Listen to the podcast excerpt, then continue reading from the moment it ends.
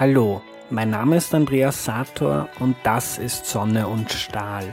Klimakrise, Artensterben, die Probleme sind bekannt. Hier sind die Lösungen.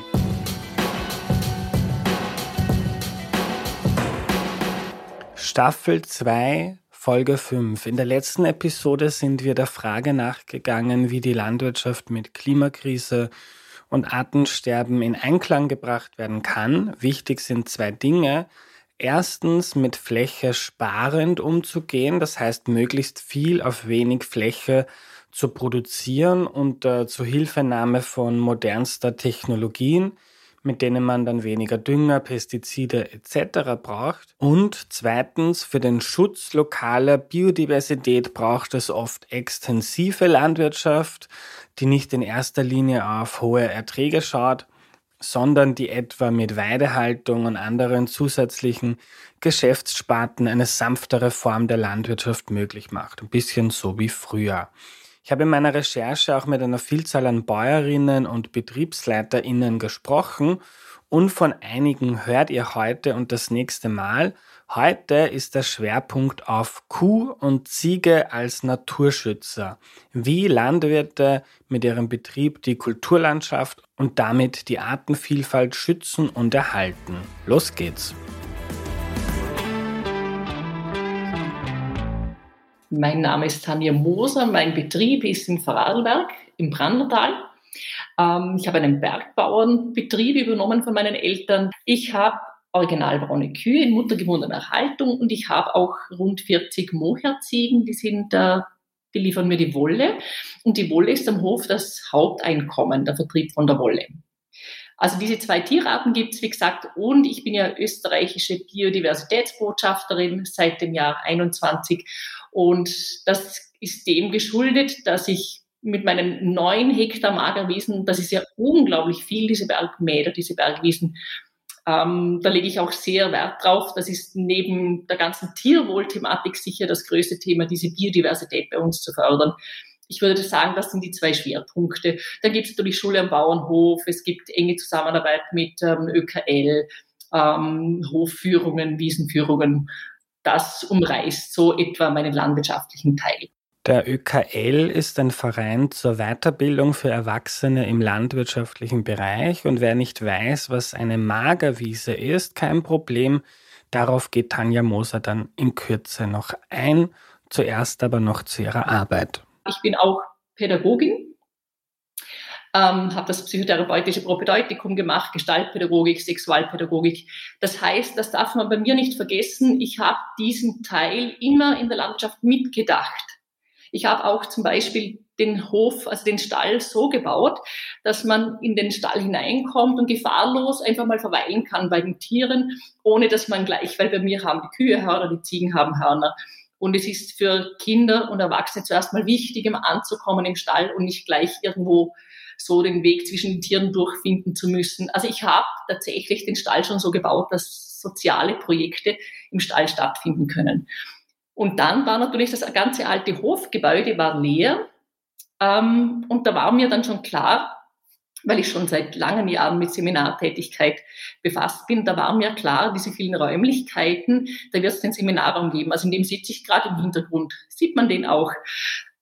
Und dann wollte ich auch, dass die Menschen hier auch übernachten können, weil das weiß jeder von uns, wenn wir auf Fortbildung gehen, auf Auszeit gehen, dann ist es sehr wichtig, dass man da auch möglichst nächtigen kann, dass man nicht mehr weg muss, weil am Abend so tolle Gespräche stattfinden.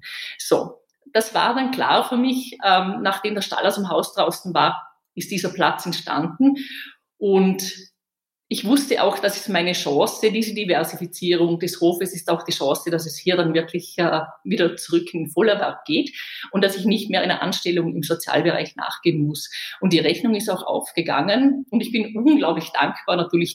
Großartig, dass man von Naturschutz, Landwirtschaft und kreativen anderen Erlösströmen im Vollerwerb leben kann. Jetzt, wie versprochen, was ist eigentlich eine Magerwiese, die Tanja Moser dann nutzt und damit pflegt? Die Magerwiese ist eine ungedüngte Bergwiese. Sprich, die wird einmal im Jahr gemäht und das zu einem Zeitpunkt, wo die meisten Pflanzen schon versamen konnten. Aber dass es für meine Tiere noch einen gewissen Futterwert hat, muss ich natürlich gut schauen. Einerseits muss versamt sein, es muss die Wiese sich erhalten können. Und andererseits, ich will ja für meine Tiere kein Stroh ernten. Also wenn man zu spät ist, wenn man das versäumt, hat man eben auch kein gutes Futter mehr für die Tiere. Jetzt ist da natürlich sehr wenig Eiweiß drin. Also das heißt, da produziert man keine großen Milchmengen.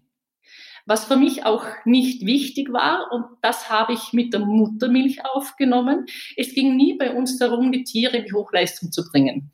Zum Kontext, Wiesen werden landwirtschaftlich meistens sehr intensiv bewirtschaftet, also gedüngt, vier, fünfmal im Jahr gemäht. Es blüht dort sehr wenig, was es für viele Wildpflanzen und Tiere einfach schwierig macht. Magerwiesen heißen so, weil sie keine hochproduktiven Böden sind. Da gibt es wenig Nährstoffe und an diesen spezifischen Lebensraum haben sich ganz spezielle Tiere und Pflanzen angepasst. Die sind aber für eine, also diese Magerwiesen sind für eine, ich nenne es jetzt mal, normale Landwirtschaft, die von der Viehwirtschaft lebt und von sonst nichts, wenig ertragreich und werden daher oft aufgelassen. Und sobald sie nicht mehr benutzt werden, verbuschen sie und werden dann zu Wald. Der Lebensraum geht verloren und die Artenvielfalt geht zurück. Das Klassische, was Landwirtschaft, wie sie sich entwickelt hat, war für uns nie Thema. Und dann, dann wird man halt kreativ und fragt sich, ja wie denn dann, oder? Also wenn mir diese Magerwiese wichtig ist, mit diesen sechzig, siebzig verschiedenen Pflanzen, die da oben sind, mit diesen vielen Orchideen, mit diesen vielen Schmetterlingen, mit diesen vielen Insekten. Dann stellt sich halt die Frage, wie ich, gehe ich damit um, dass ich das erhalten kann? Und ich sage inzwischen, das ist ja auch das Erbe unserer Kinder. Also das, was ich hier erhalte, als auch, auch als Naherholungsraum, ist ja definitiv die Basis, was ich meinen Kindern und Enkelkindern weitergeben kann. Und das war mir halt extrem wichtig und ich bin froh darüber, dass ich ein Konzept gefunden habe, kommt noch etwas dazu. Meine Kühe können von dem leben. Die originalbraunen Kühe können von dem leben. Und meine Ziegen können davon leben. Das heißt, ich habe meinen ganzen Tierbestand auf das abgestimmt, was ich hier am Hof habe. Ich meine, sonst geht das nicht zusammen. Ich kann keine Kuh haben, die einfach äh, hohes, energetisch hohes Futter braucht, um überhaupt äh, eine Leiblichkeit in den Körper behalten zu können und Milch, um Milch zu geben. Das geht nicht. Also das heißt, ich habe das ganze Konzept direkt auf den Hof abgestimmt. Und das ist halt für mich die Basis, weshalb es auch so gut funktioniert. Was schaffen wir mit Landwirtschaft? Ich meine, ich habe halt Glück mit den Ziegen, mit der Ziegenwolle. Das ist halt wirklich eine Nische. Ich meine, ich muss schon sagen, es funktioniert aber nicht einfach nur zu sagen, ja, ich habe halt die Wollziegen und verkaufe dann die Rohwolle. Das ist immer das gleiche Problem. Urproduktion, da verliert man maßlos viel Geld, weil erst durch die, die Veredelung des Produkts, erst wenn man diese Schritte macht, kriegt man das Gesamtpaket an Einkommen. Sobald da der Handel dazwischen drin ist, verliert man eigentlich das Wesentliche, oder? Wir verdienen es nicht mit Urproduktion. Und das ist natürlich sehr schön, dass das so gelungen ist, dass ich vom Herdenaufbau bis zum Stallbau, also gibt es ja auch den Ziegenkindergarten drin, ähm, bis zu dem, dass ich die Tiere hüte. Also wir gehen da ohne Zaun, sind die unterwegs mit mir oder mit ähm, Wufern oder wem auch immer und mit unserem Hütehund. Ähm, das heißt, ich bemühe mich da auch wirklich, äh, unseren Tieren ein bestmögliches Leben äh, zu, zu ermöglichen und lerne selbst in diesem Zuge so viel über Landwirtschaft. Also dieses permanent in dem Wiesen sein, vom Frühjahr bis in den Spätherbst mit meinen Ziegen, das ist unglaublich, was ich da über die Biodiversität lerne, also über die Tiere natürlich auch, weil sie sich frei bewegen können, aber natürlich auch über die Biodiversität auf meinen Wiesen. Und diese Biodiversität, die wird auch gemonitort, also beobachtet. Beim Biodiversitätsmonitoring, das mache ich seit zweitausendsieben, da hat das gestartet, ähm, gehe ich, wir haben Flächen festgelegt, ähm, mit Ökologinnen und Biologinnen gemeinsam haben wir Flächen festgelegt in meiner Magerwiesen, die besuche ich jedes Jahr Ende Juni. Ende Juni ist bei uns eine gute Zeit, das sehen Sie in der die Wiesen der Frühblüte, die Hochblüte, da gehe ich hin und ähm, da muss man sich so vorstellen, wir haben da per G P S, wir haben einen Metallstab in die Erde geschlagen, der ist eingemessen per G P S und Da stelle ich meinen Stab hinein, da ist ein Loch in der Mitte und dann habe ich meine fünf Meter Schnur. Das heißt, ich habe immer diesen ganz konkreten Kreis von, von zehn Meter Durchmesser und ich gehe dann außen rundherum und zähle immer der Schnur entlang. Die Schnur geht die so schön mit mir rundherum und ich zähle immer der Schnur entlang, zum Beispiel das Ochsenauge oder den Wiesensalbei. Und es werden auf diesem Wege auch Insekten gezählt. Ich habe zum Beispiel die Trichterspinne mit dabei und ich mache auch die, also was mir am liebsten ist, ist die freie Beobachtung, weil das ist ein, ein Zählen, das ist, das geht dann an die Boku in Wien. Da werden die Daten von uns vielen hundert Bauern, die das machen, werden gesammelt. Und so kommen wir natürlich auch, äh, wir bekommen über die Jahrzehnte ein Bild. Ähm, bei der freien Beobachtung ist natürlich, das finde ich das Spannendste, weil ich dann sage, ja Wahnsinn, wir haben die Wespenspinne inzwischen. Die habe ich vor zwei Jahren gesichtet, die hatten wir bis dahin nicht. Diese wunderschöne, sieht aus wie ein, eine Wespe, so schwarz-gelb ähm, gestreift. Und das ist natürlich hochinteressant, oder dann zu sagen, ja Wahnsinn, in den Magerwiesen gehe ich im September, in den Magerwiesen, da ist schon ein bisschen was aufgewachsen wieder. Das ist ja auch gut, das düngt dir dann über den Winter, weil das dann umfällt und klein wenig düngt. Und da war letztes Jahr so unglaublich viel Augentrost. Da waren weiße Flächen vor lauter Augentrost. Und das ist so spannend. Das kann ich dann auch nicht interpretieren, aber ich kann nur sagen, ich kann es notieren und sagen, ja, schau, interessant, oder? Oder natürlich auch Problempflanzen äh, wie die Herbstzeitlose. Dann gibt man sich Mühe und reißt aus und reißt aus und reißt aus, weil sie halt für die Tiere sehr problematisch ist. Und dann stellt man fest, in den nächsten Jahren ist wieder so schlimm und wieder so schlimm. Ich habe Tanja Moser dann noch gefragt, wie wir als Gesellschaft, also wir BürgerInnen, die Politik und die LandwirtInnen, wieder mehr solche Arten von Landwirtschaften schaffen, die lokal Biodiversität erhalten kann. Ich finde das eine wahnsinnig tolle Kombination von Naturschutz, landwirtschaftlicher Produktion von Wolle und Bildung.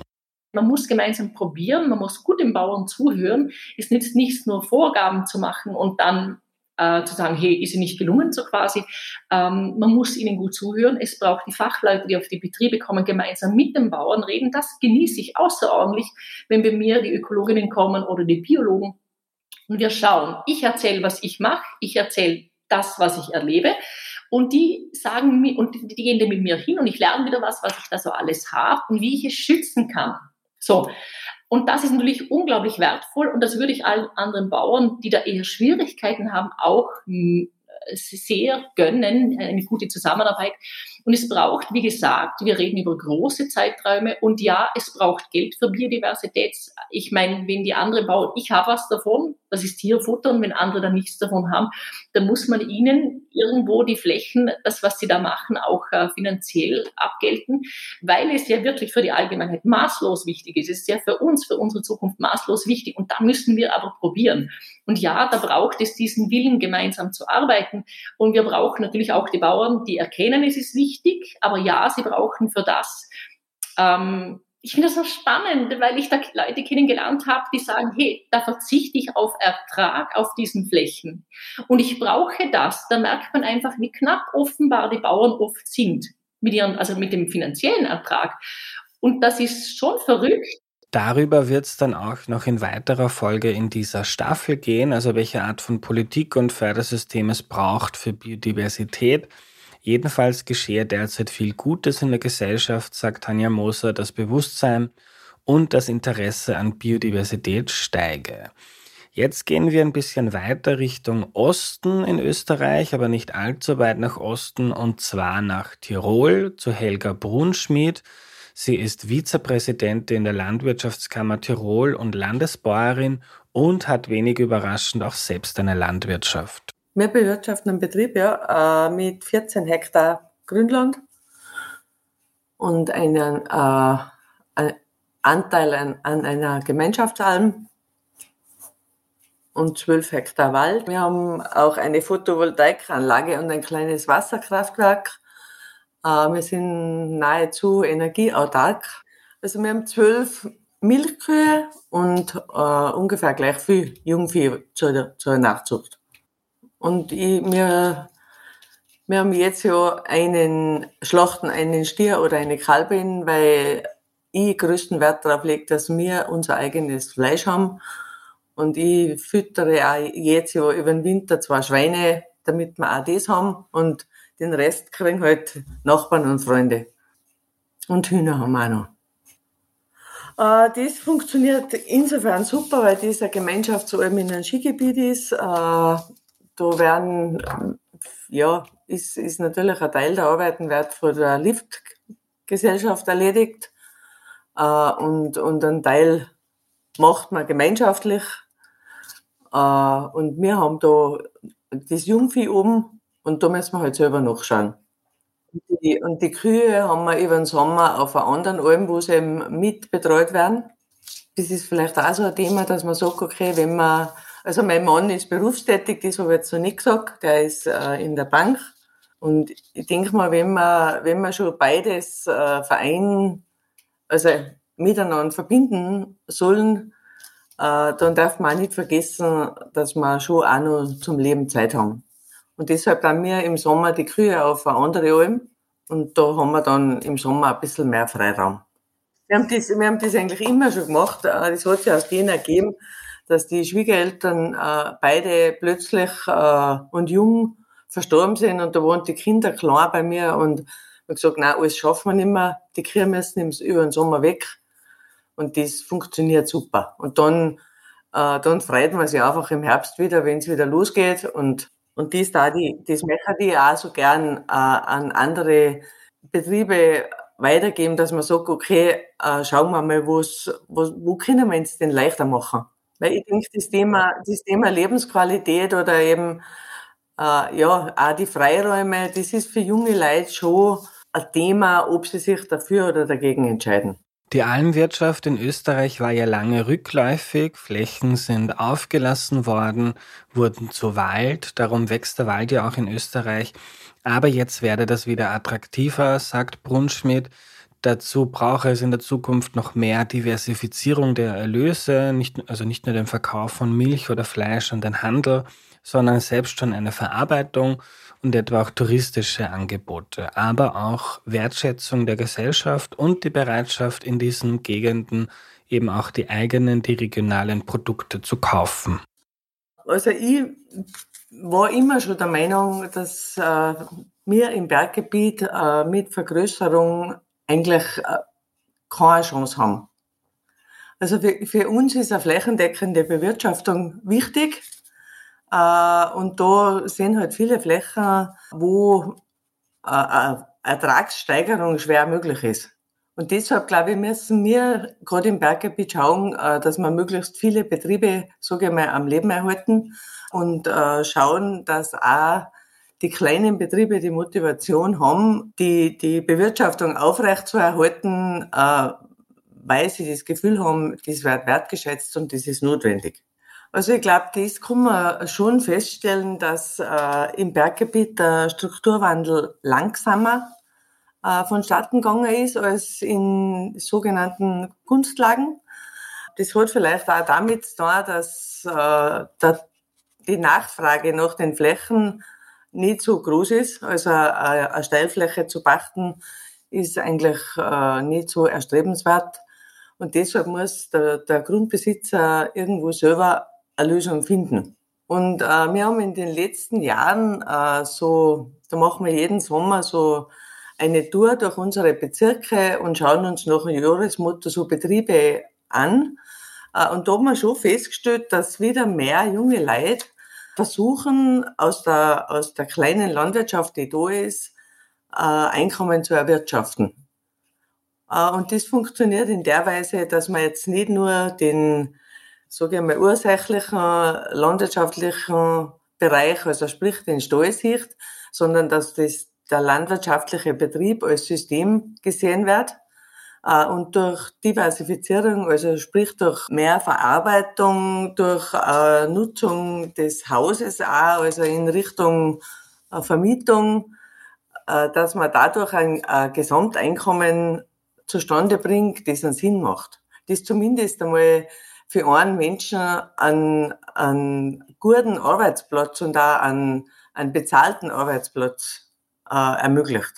Und wir haben, wir haben da schon Betriebe, die was, äh, keine Ahnung, die was äh, den Stall dann weg von der Milch hin zu Fleisch extensiviert haben, äh, und, und da viel mehr in die Direktvermarktung eingestiegen sind. Und, und dadurch eben, äh, ja, einfach auch ein anderes Einkommen zustande kommt. Brunnschmid sieht die Zahl der Vollerwerbsbetriebe wieder steigen, einerseits weil manche Betriebe zukaufen, andererseits weil es mehr gelinge zu diversifizieren. Nach dem grünen Bericht steigt die Anzahl der Vollerwerbsbetriebe. Das ist einerseits schon auch die Vergrößerung, aber andererseits glaube ich schon auch, dass so äh, solche äh, diversen Betriebe einfach auch dabei sind. Und, und das war so ein Gedanke, den ich schon ganz fest hätte. Also wir müssen schauen, dass die Betriebe wieder mehr in den Vollerwerb kommen, weil diese extreme Doppelbelastung äh, durch, durch einen zusätzlichen Beruf oder vielleicht sogar durch zwei zusätzliche Berufe, die ist nicht attraktiv. Also die Flächen sind zurückgegangen, die bewirtschafteten und, und insgesamt die Flächen. Aber die Zahl der Vollerwerbsbetriebe ist interessanterweise seit zweitausendzehn wieder gestiegen. Das ist einerseits ein gutes Zeichen, andererseits, wenn die bewirtschaftete Fläche zurückgeht, ist das für die Biodiversität oft ein Problem. Brunnschmid wünscht sich da mehr Augenmerk der Politik für kleinere Betriebe. Ja, ich glaube schon. Ich glaube, dass man dort zu wenig Augenmerk einfach drauf gelegt hat. Es, man, wenn man vor dreißig Jahren hernimmt, da ist alles in Richtung Vergrößerung und Globalisierung und jeder hat geglaubt, äh, da liegt das Heil. Und mittlerweile wissen wir aber, dass auch unsere großen Betriebe mit dem Weltmarkt nicht mitkommen. Weil aber viele kleinere Betriebe gerade im Berggebiet wirtschaftlich nur schwer das Auskommen fanden, muss die Politik oder der Tourismus teilweise sehr kreativ sein, damit die Kulturlandschaft in den Alpen so erhalten bleibt, wie sie viele schätzen, was ja dann auch für die Biodiversität gut ist, die dort über hunderte von Jahren entstanden ist.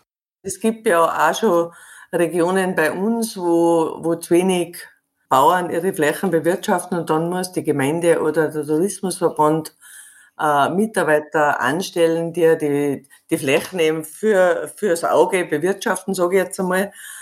Und dann sieht man erst, was das, was das monetär auch ausmacht. Ja, einzelne Regionen, da, da weiß ich das schon, weiß ich nicht, vor zwanzig Jahren schon. Da hat man eher das Gefühl, dass es jetzt wieder besser wird. Und da, da gibt es auch Regionen, zum Beispiel in Sankt Anton oder im Außerfern, wo die Gemeinden direkt äh, noch zusätzlich zu anderen Leistungen, äh, Abgeltungen äh, zur Verfügung stehen den Bauern, damit sie die Flächen bewirtschaften. Und wenn Gemeinden oder Tourismusverbände diese Flächen bewirtschaften, mähen die das dann oder gibt es da auch Weidehaltung zum Beispiel? Nein, also eben so weit sind wir noch nicht. Also da gibt es auch Pläne, dass zum Beispiel eine Gemeinde einen Gemeinschaftsschafstall baut, aber das ist noch nicht erst umgesetzt worden. Da werden halt noch nur die Flächen gemäht, sage ich jetzt einmal, die die einfach fürs Auge nicht gut sind, wenn sie nicht gemäht sind. Weil wir, wir leben ja auch in einer Tourismusregion, da wo die gepflegte Landschaft einfach einen, einen hohen Stellenwert hat. Oder ein wichtiger Teil des Konzeptes ist. Und wenn man von Flächenbewirtschaftung im Grünland redet, dann muss man halt einfach auch wissen, dass das nur über Wiederkäuer geht. Und wenn man einen Wiederkäuer hat, dann entsteht am Ende ein Produkt. Und das sollte halt auch wieder möglichst in der Region verzehrt werden. In der Landwirtschaft in den Bergen gibt es zwar auch immer wieder Spannungsfelder mit dem Naturschutz, etwa wenn es um den Wolf geht oder wenn größere Betriebe zu viel düngen, aber allgemein ist es dort aufgrund der Bedingungen verträglicher für die Natur als anderswo. Das sieht man etwa bei der Häufigkeit des Mähens. In, in extremen Lagen zweimal und, und normalerweise dreimal und, und herunten in die Gunstlagen, also sind wir, sind wir vier- und fünfmal auch dabei. Also, so oft wird da gemäht, haben wir auch schon vorher darüber gesprochen. Jetzt kommen wir zu Johanna Marchner. Sie trägt mit ihrer Landwirtschaft ebenfalls zum Erhalt der Artenvielfalt in Österreich bei. Im Vollerwerb geht sich das aber noch nicht aus. Aber das erzählt Johanna Marchner jetzt selbst. Mein Mann arbeitet im Vollerwerb Vollzeit in seinem erlernten Beruf Und ich äh, arbeite eigentlich Teilzeit auf der Landwirtschaft. In der Realität ist es trotzdem ein Fulltime-Job. Mhm. Äh, aber diese Schritte in Richtung dieser Qualitätssteigerung, in Richtung dieses Naturschutzes, ähm, bieten uns sukzessive immer mehr Möglichkeiten, also Einkünfte äh, uns zu ermöglichen.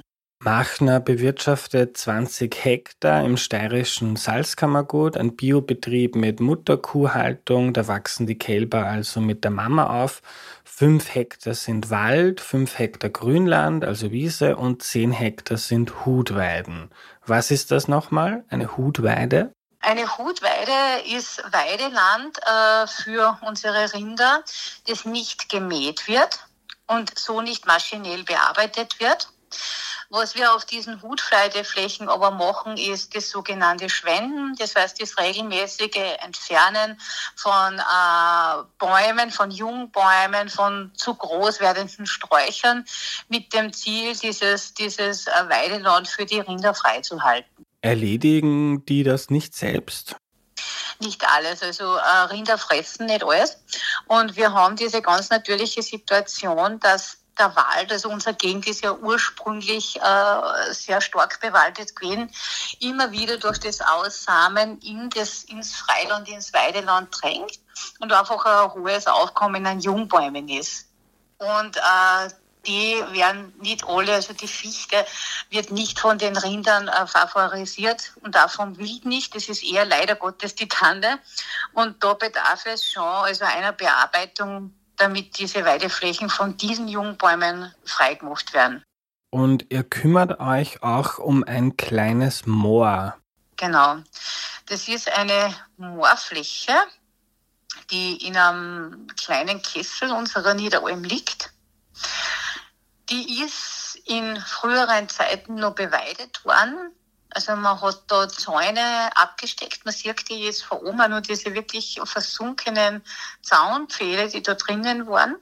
Und dieses Moor hat aber ein ganz besonderes Klima in sich und einen ganz speziellen Aufbau. Und wir haben da drinnen ein Vorkommen von Gelbbauchunken, die doch relativ selten waren sind. Und um diese Population von Gelbbauchunken wirklich entsprechend schützen zu können, äh, schauen wir, dass dieses Moor nicht mehr frei zugänglich ist und somit dieser, dieser Lebensraum für die speziellen Moorpflanzen und auch diese, diese Amphibienarten erhalten bleibt. Mhm.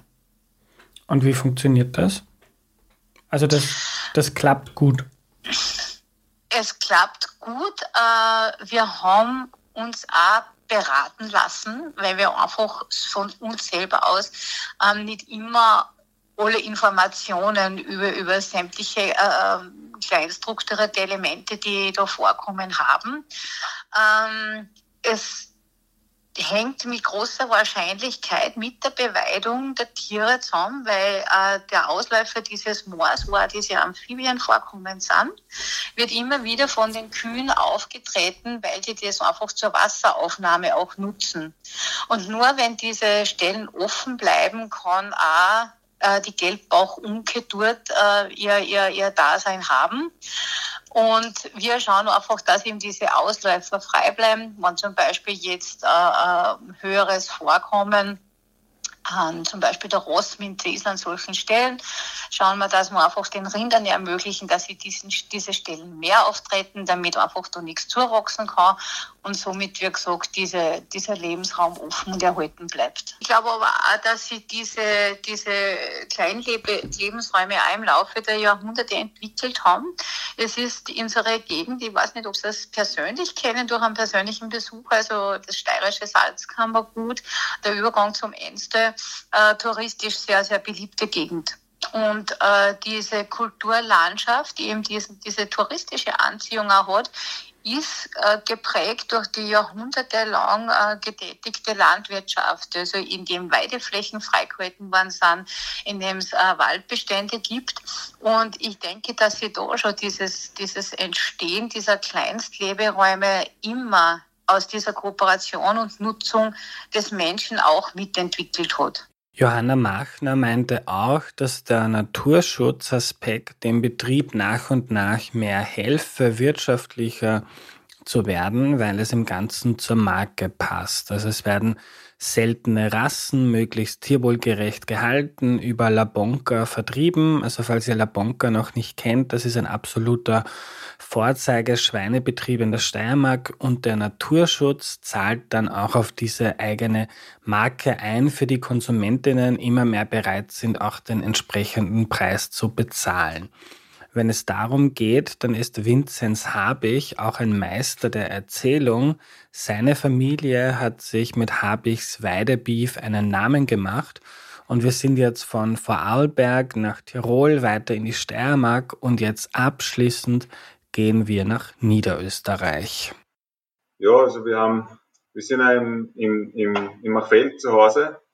Das ist östlich von Wien eigentlich ein richt, richtiges intensives Produktionsgebiet von Gemüse und so weiter, auch mit Bewässerung und so, das ganze Programm. Also eigentlich eines der intensivsten Anbaugebiete und ausgeräumtesten Anbaugebiete von Österreich.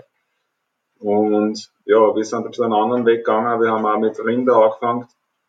Es ist eigentlich ursprünglich daraus gekommen, dass wir eben durch das Biologische auch auf dem Feld äh, andere Kulturen eben zur Stickstofffixierung, äh, Stickstofffixierung angebaut haben, die Luzerne zum Beispiel, ne?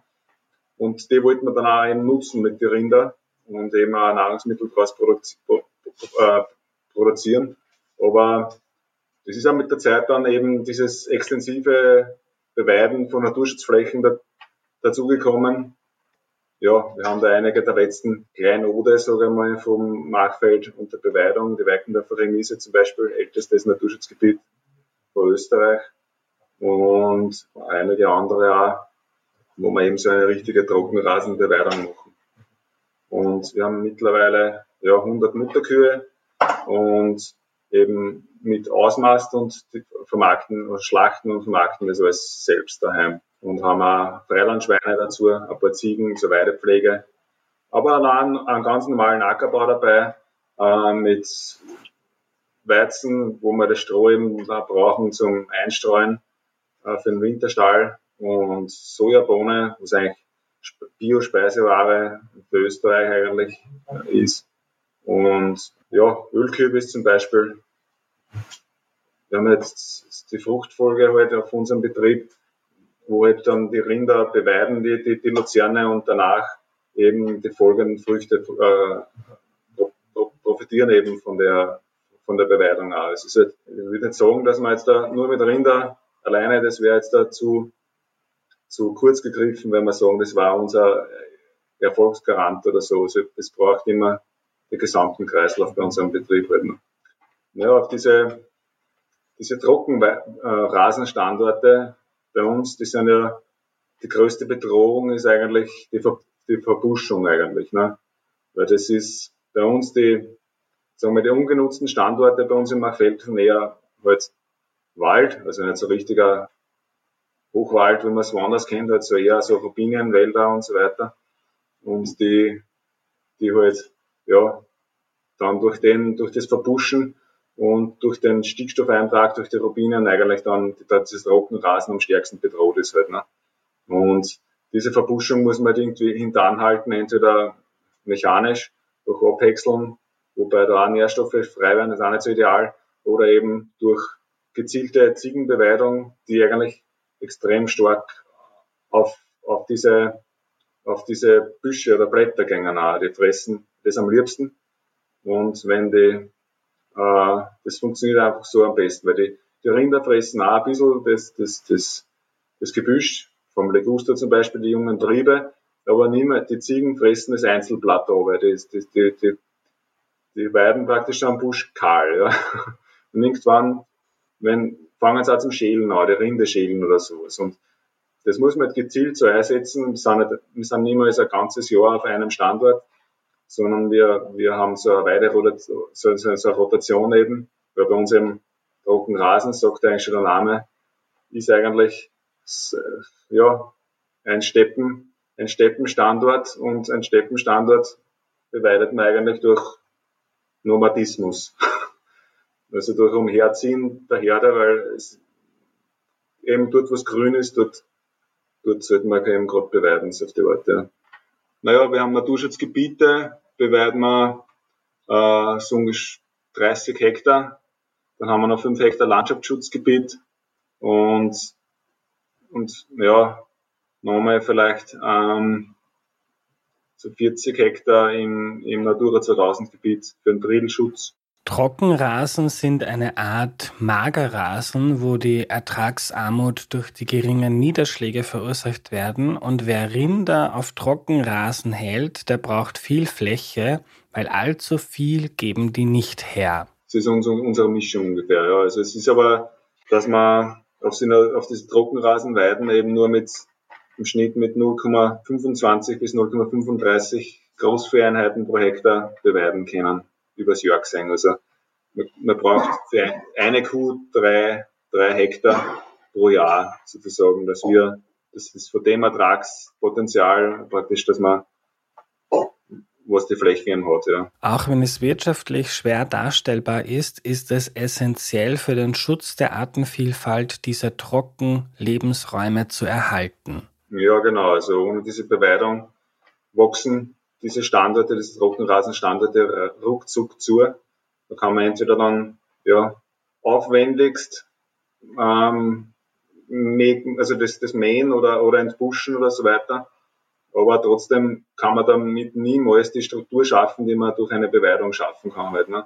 Weil es ist dann zum Beispiel, wenn, das so jetzt da, wenn man sich jetzt die Fläche so vorstellt und da sind eben so Weißdornbüsche zum Beispiel drinnen, und dann ist dieser Weißdorn unten, der Stammbereich ist sozusagen freigehalten und da bildet sich so, so oben so ein Schirm drüber, wo eben dann die, die, die Vögel oder die, die zum Beispiel, äh, wie heißt der Vogel, der, der die, na, jetzt stehe ich auf der Leitung, macht nichts, aber es gibt also die gewissen Vögel, die, die solche Ansitzwarten halt nutzen und, und auch diese Dornen dann zum Aufspießen von Insekten oder sowas verwenden und, und das ist halt dann, das schafft eben diese Struktur und das kann man eigentlich als mechanisch oder händisch fast nicht nachbauen, eben so wie es eigentlich durch die Weidetiere passiert. Auch eben, dass das Gras nicht gleichmäßig abgefressen wird, sondern dass es ja bevorzugte Bereiche gibt.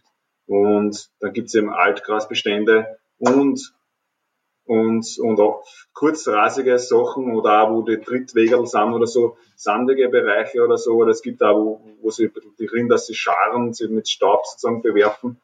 Und dort ist eigentlich extrem vielfältige, äh, vielfältige Landschaft auf kleinen Raum und Randzonen, ganz viele Randzonen und das ist eigentlich der Hauptlebensraum für die meisten Tiere, also Randzonen und nicht irgendwie eine einförmige Landschaft halt, ne?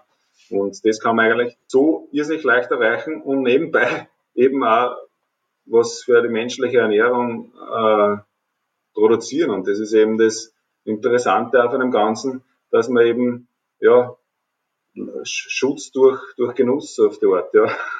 Das ist ja eigentlich eine schöne Geschichte, ja. Aber gleichzeitig brauchen wir auch dann unsere Beweidung auf unseren Ackerstandorten, die jetzt da mit so einer Trockenrasenbeweidung überhaupt nicht vergleichbar ist. Da haben wir praktisch den Faktor zehn, was wir an, an, an Rindern äh, praktisch füttern können auf der Fläche.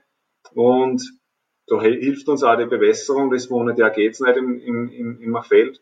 Und da können wir aber dann gezielt praktisch äh, am, am Ackerstandort praktisch die, die, die, die, die Pflanzen die, sagen wir mal, zur Hälfte abweiden und der Rest wird, wird niedergetrampelt und auf den Boden gebracht und sozusagen optimale Voraussetzungen für den Regenwurm und die Humusbildung ähm, geschaffen. Und ja, das, das ist eine ganz andere Geschichte, aber im Endeffekt ist das Rind oder so jetzt ein, ein, ein, ein Werkzeug sozusagen, das man nutzen kann, um bestimmte Ziele zu erreichen für die Umwelt, für die Ernährung, wie auch immer. Aber man kann jetzt nie verallgemeinern, zum Beispiel, dass jetzt da, ja, Rinderhaltung so oder so eine Auswirkung hat. Das ist, das wird oft vergessen in so gewisse Berechnungen, dass eben als ein Rind so oder so klimaschädlich ist oder dass man eben, ja, so und so viel Fläche einsparen könnte, wenn man kein Fleisch isst zum Beispiel oder so. Ne? Aber im Endeffekt wollen wir ja gewisse Bereiche nutzen oder auch im Biolandbau. Ich will meine Zwischenfrüchte zum Beispiel, ich habe nach der Getreideernte und vor, der Soja, vor dem Sojaanbau habe ich einen gewissen Zeitraum, wo der Acker sonst brach liegen würde. Ne? Und da bauen wir Zwischenfrüchte an, das nennt man so. Da werden bei uns, in unserem Fall, Roggen mit Erbsen und Hafer gemischt. Und dann im Herbst kann er da einen, einen Schnitt machen im, im, im Oktober. Und das wird dann siliert. Und im Frühling wächst das Ganze nochmal auf. Dann kann ich es nochmal silieren. Und ich habe da eigentlich mit dieser Zwischenfrucht eigentlich dasselbe Ertrag, wie wenn ich, einen Haupt, wenn ich eine Hauptfrucht ein ganzes Jahr sozusagen opfern müsste. Aber ich kann, ich nutze einfach nur sozusagen den Zwischenraum und gleichzeitig habe ich einen durchwurzelten, belebten Boden und kann eben äh, die Auswaschung von Nährstoffen verhindern und so weiter. Halt, ne? Also das ist, das, das, das, ohne Rinderhaltung wäre das Ganze eigentlich, ja, schon für den Boden, für das könnte das niedermulchen und den Boden einarbeiten. Aber eigentlich kehren die oberirdischen Pflanzenbestandteile, die kehren auf den Boden drauf und nicht in den Boden eingemischt halt, ne? Und deswegen ist der Umweg über die Rinder und dann den Mist wieder hinzubringen, eigentlich das Natürlichste eigentlich, was, was, und das sollte man irgendwie nachbauen. Also die natürlichen Systeme probieren zum Nachbauen und dann kommt man vielleicht auf einen, einen, einen Weg, wo man effektiv produzieren kann, aber gleichzeitig auch den, die Umwelt zu schützen halt, ne? oder, oder Lebensräume auch zu schaffen halt wieder. Ne? Wir haben ja zum Beispiel Agroforst als, als, als neuen Betriebszweig oder nicht, eigentlich sind wir eine Testphase, weil man eben auch, bei uns ist eben auch eine ausgeräumte Landschaft und da ist eben das Problem auch mit Beweidung, mit Schatten und so weiter. Ne? Und äh, das hat uns eben auf die Idee gebracht, also Bäume am, am, am Acker zu pflanzen. Und so kann man eigentlich auch ähm, wieder kleinräumigere Strukturen schaffen, obwohl man auf, auf demselben Feld, sagen wir mal, doch dann flächig Soja anbaut. Aber wenn jetzt da sozusagen ähm, da jeder zwanzig Meter eine Baumreihe dazwischen ist, hat man die, die, die, die, Rand, die Randeffekte praktisch hoch, hoch, hoch fünf oder so. Ja, das ist, dann ist es plötzlich wieder kleinräumig, das, das Feld und, und gleichzeitig habe ich eben Beschattung oder Windbremsung oder Nährstoffrückholung durch die tieferen Wurzeln. Also da, und eine praktisch eine höhere Flächenproduktivität. Das Beispiel vom Biohof Harbich zeigt gut, dass sich bestimmte Arten von Fleischkonsum sehr gut mit Natur- und Umweltschutz vertragen und sich sogar bedingen.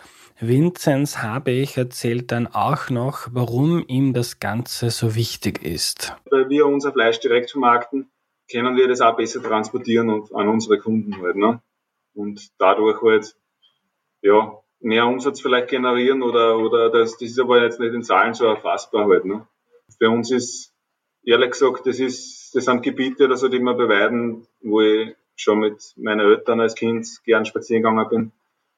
Und das ist für mich auch, sagen wir mal, das freut mich oder das ist auch, das, das, das macht mir stolz, dass ich diese Gebiete pflegen kann oder zu dem, zur positiven Entwicklung beitragen kann für solche, für solche Gebiete, dass eben nicht verpuscht und dass das lebendig bleibt und dass vielleicht der Wiedehopf, der wieder kommt, dass sich der wohlfühlt tut und dass man, wenn man dort spazieren geht, ja, einen Wiedehopf sieht oder so und das sind Erlebnisse und, und wenn man zu sowas beitragen kann, dann ist das, dann ist das irgendwie schön, ja. Aber natürlich muss das auch wirtschaftlich passen und dadurch versuchen wir eben mit unserem Management das so zu gestalten, dass man eben aus schlechten Standorten eben Fleischzuwachs rauskriegen. Und das ist ein, das ist ein großes, das ist eine große Herausforderung und, aber es ist auch eine spannende Aufgabe, sagen wir so, ja. Es ist, ist aber nicht so, dass wir jetzt da ohne Förderung so, das so machen könnten, ja. Also vielleicht, wenn es jetzt irgendwo hinaus wäre bei uns, aber es ist doch sehr verstreut, diese letzten Refugien praktisch im Marchfeld und wir haben dort schon einen erhöhten Aufwand durch Wassertransport und, und, und Tierbeobachtung und so, da ist man schon viel beschäftigt. So. Also, wir haben heute von vier LandwirtInnen gehört, die mit ihrem Betrieb sowohl zum Erhalt der Artenvielfalt und der Kulturlandschaft und wichtiger Lebensräume beitragen, aber auch zur Ernährungssicherheit, die Fleisch, Milch, aber auch Wolle produzieren. Tanja Moser kombiniert den Naturschutz mit Wollproduktion, Seminaren, Bildung. Helga Brunnschmid hat uns erklärt, dass die Landwirtschaft im Berggebiet langsam wieder attraktiver wird und dass es dafür aber kreative Modelle braucht, um vom Betrieb dort leben zu können, etwa auch den Tourismus, aber auch was das eigene Arbeiten betrifft. So schaufelt sie sich mit ihrer Familie den Sommer frei, was ja bei den Landwirten nicht gerade die Regel ist, sagen wir so. Und auch die Bewirtschaftung von Flächen im Berggebiet fördert den Tourismus und auch die Artenvielfalt, weil sonst alles einfach Wald werden würde. Johanna Marchner vermarktet seltene Rassen, die Hutweiden erhalten, und kümmert sich auch um ein Moor, wo eine seltene Froschart lebt. Da helfen auch die Rinder dabei. Und Vinzenz Harbich ist nicht nur Landwirt, der Fleisch produziert, sondern kümmert sich um für die Artenvielfalt wichtige Trockenrasen, die sonst verbuschen und als Lebensraum für viele Pflanzen und Tiere verloren gehen würden. In der nächsten Folge schauen wir dann ein paar größer kalibrige Betriebe an. Heute waren das alles extensiv bewirtschaftende Bauern und Bäuerinnen. In der letzten Folge haben wir ja schon gesehen, dass es auch wichtig ist, ertragreich zu produzieren, damit wir nicht so viele zusätzliche Flächen verbrauchen. Und das kann man eben auch umweltschonender machen, als das heute oft noch passiert. Wie, das erzählen uns dann Landwirte in der nächsten Episode. An dieser Stelle danke an Patricia, Robert, Aaron, Evelyn, Claudia und Severin. Sie sind Freunde der Sonne und unterstützen Sonne und Stahl mit fünf Euro im Monat. Wir suchen ja nach mindestens fünfzig Freunden der Sonne im Laufe der zweiten Staffel und stehen derzeit bei fünfundzwanzig, also genau der Hälfte. Bitte unterstützt das Projekt auf sonneundstahl.at slash Freunde. Nochmal die Adresse sonneundstahl.at slash Freunde. Bis nächste Woche. Ciao!